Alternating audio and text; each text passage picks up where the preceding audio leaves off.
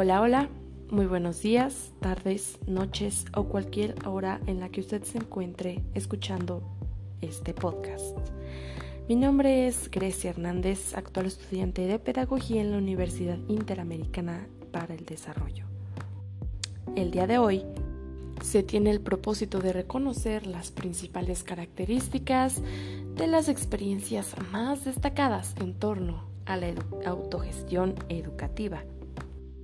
Y para ello claramente tenemos que tomar el tema de, del aprendizaje, pues el aprendizaje como la enseñanza son dos componentes importantes de la educación formal.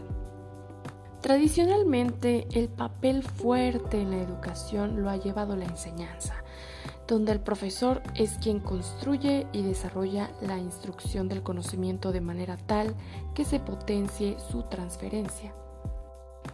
Esta aproximación a la enseñanza, más no al aprendizaje, implica que el conocimiento está separado de la mente humana y por lo tanto se transfiere al estudiante mediante un ambiente educativo centrado en el profesor, quien funciona como experto en el área de conocimiento, portador de un contenido cognitivo, mientras que el estudiante toma el papel del receptor, generalmente pasivo, de lo que el profesor quiere o desea transmitir con base en algún programa curricular.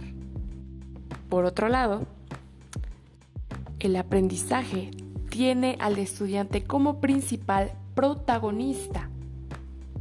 Quien más que receptor inactivo de un contenido es un actor orgánico, es decir, el conocimiento como materia prima de la educación.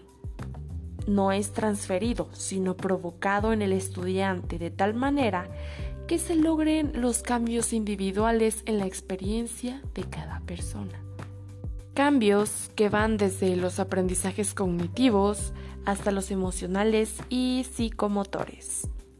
Aquí pues que la autogestión del aprendizaje se refiere al proceso autodirectivo mediante el cual el estudiante transforma sus habilidades mentales en destrezas académicas relacionadas con las tareas.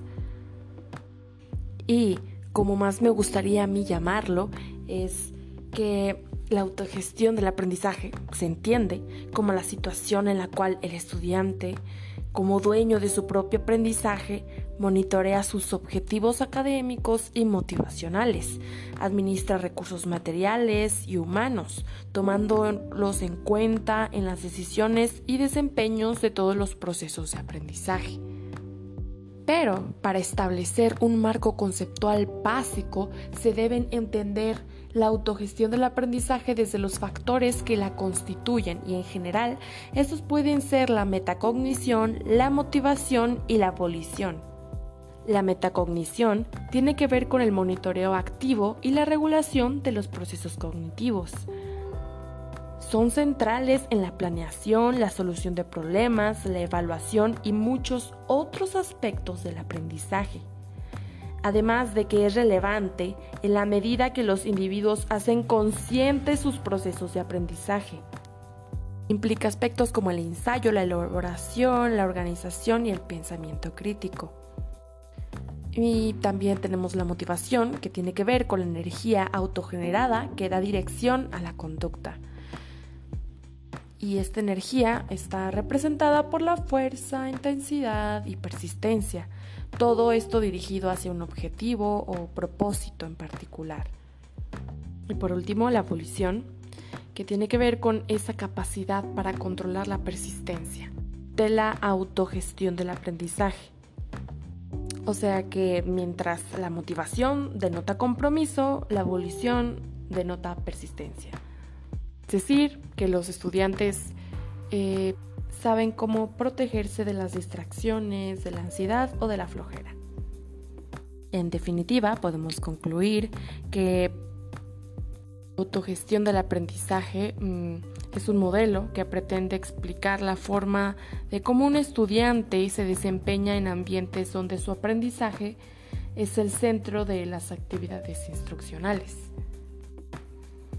Y bueno, Esto ha sido todo por el, en el podcast del día de hoy. espero que les haya sido de utilidad. Muchas gracias.